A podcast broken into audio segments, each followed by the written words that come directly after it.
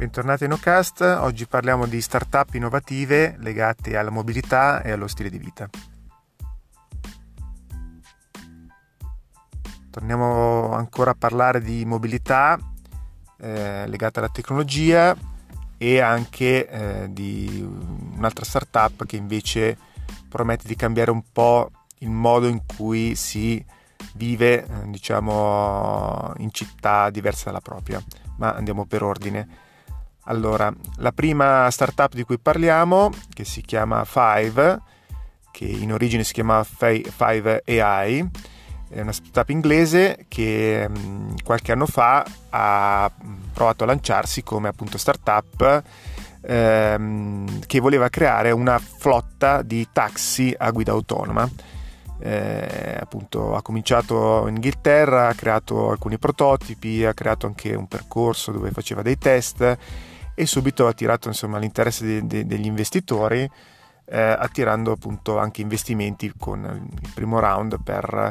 35 milioni di dollari. Dopodiché ehm, negli anni, perché appunto è già tre anni che, che attiva, eh, pur non avendo diciamo buttato fuori nessun prodotto, ha, ha poi cambiato appunto idea di business perché si è resa conto che eh, diciamo, c'erano enormi difficoltà nel partire da zero e creare una macchina, un taxi o comunque una flotta di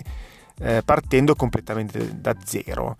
eh, e non adattando magari un modello attuale, eh, un modello diciamo sul mercato o meno. E le difficoltà erano tante e tali per cui hanno deciso di desistere e di virare rotta Ehm, però appunto nel frattempo era comunque continuato tutto lo studio legato appunto alle tecnologie di guida autonoma, controllo e flotta. Avendo acquisito tutte queste mh, tecnologie e, e, skill, diciamo così, eh, hanno riprovato a riproporsi eh, con una nuova veste, appunto chiamandosi adesso Five e basta e io dico, dico, io incredibilmente, ma nel mondo startup funziona anche così, hanno ottenuto un secondo finanziamento per 41 milioni di dollari, ehm, dove appunto loro cercheranno di proporre la loro tecnologia come servizio, non tanto all'utente finale appunto come eh, abbiamo detto in, in, modalità flotta di taxi, ma eh, proporre il loro servizio alle grandi aziende eh, automobilistiche che ancora sono diciamo un po' carenti a parte Tesla diciamo che è nata direttamente così come in casa innovativa le altre sono ancora legate a vecchi schemi di mobilità legati sì all'elettrico ma hanno comunque diciamo un po' di difficoltà perché non hanno ancora tutte le tecnologie in casa. E quindi il loro scopo è quello di proporsi alle grandi case per produrre poi per fornire un po' un servizio per la gestione e, e, soprattutto la misurazione, nel senso che loro sono in grado di, avendo fatto parecchi studi su questo, di misurare poi le prestazioni, generare report e, e dare poi appunto numeri e dati che sono poi il vero oro, diciamo, come abbiamo già detto, eh, molti dei prodotti in, in sé non, non, valgono quanto prodotti, ma quanto a quanti dati riescono a generare. E eh, non è un caso e non è una, appunto una casualità che abbiano ricevuto finanziamenti ancora perché tra gli investitori ci sono le compagnie assicuratrici che sono appunto golose di questi, di questi dati. Non, e, tra queste ci sono appunto compagnie assicuratrici piuttosto grandi come Direct Line che stanno collaborando a, a stretto contatto dalle dichiarazioni che sono state fatte con loro e con altri con altre start-up che, eh, che appunto operano in questo settore. Il loro scopo è quello di ottenere più dati possibili per poi poter personalizzare sempre di più le polizze e poter appunto massimizzare i profitti. Eh, in sé questo non è sbagliato, nel senso che è, giusto ottimizzare i processi e con i dati che si possono raccogliere si possono effettivamente calcolare nuove tabelle di rischio e insomma nu- nuove procedure per, per nuove polizze.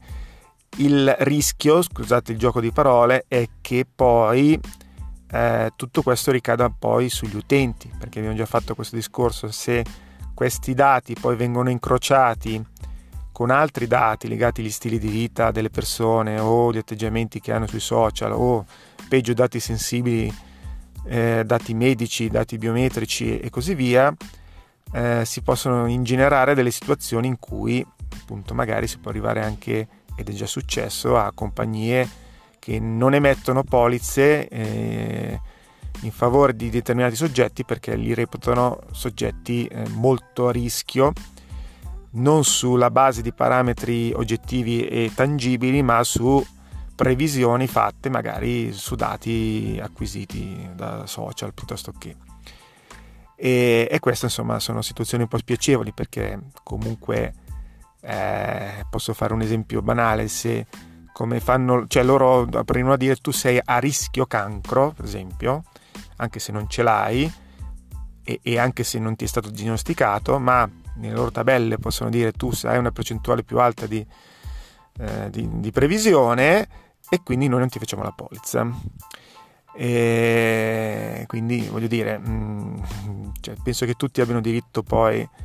ad avere, se lo vogliono, una, una polizza, ma sulla base di, di, di, di parametri oggettivi e reali. Però appunto cadiamo veramente sull'etica e, e, qui insomma il discorso si fa molto lungo. Però ripeto, il punto è quello, perché hanno ricevuto un secondo finanziamento eh, piuttosto gra- ancora più grande del primo, perché appunto dietro, dietro questi finanziatori eh, ci sono appunto le compagnie assicurative e altri che appunto non aspettano altro che avere ulteriori dati da masticare eh, per, per, diciamo così, per ottimizzare i loro processi. La seconda startup invece mm, che si chiama Colonis, che è francese, eh, promette un servizio completamente diverso e, ehm, è un mix, possiamo dire, tra, non saprei come dire, tra un ostello, un coworking, un, un conquilino e un Airbnb. Eh, sostanzialmente loro vendono un servizio legato alla, mm, al nomadismo digitale, chiamiamolo così, al nomadismo, cioè al fatto che tu ti puoi spostare da una città all'altra e quando ti vuoi spostare vuoi avere un po' tutte le comodità come se fossi a casa tua.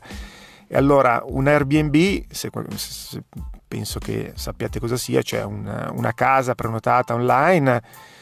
offre magari alcune opportunità ma non altre. Un albergo è un classico albergo ma non è una casa. Trovare un conquilino è, sì, può essere anche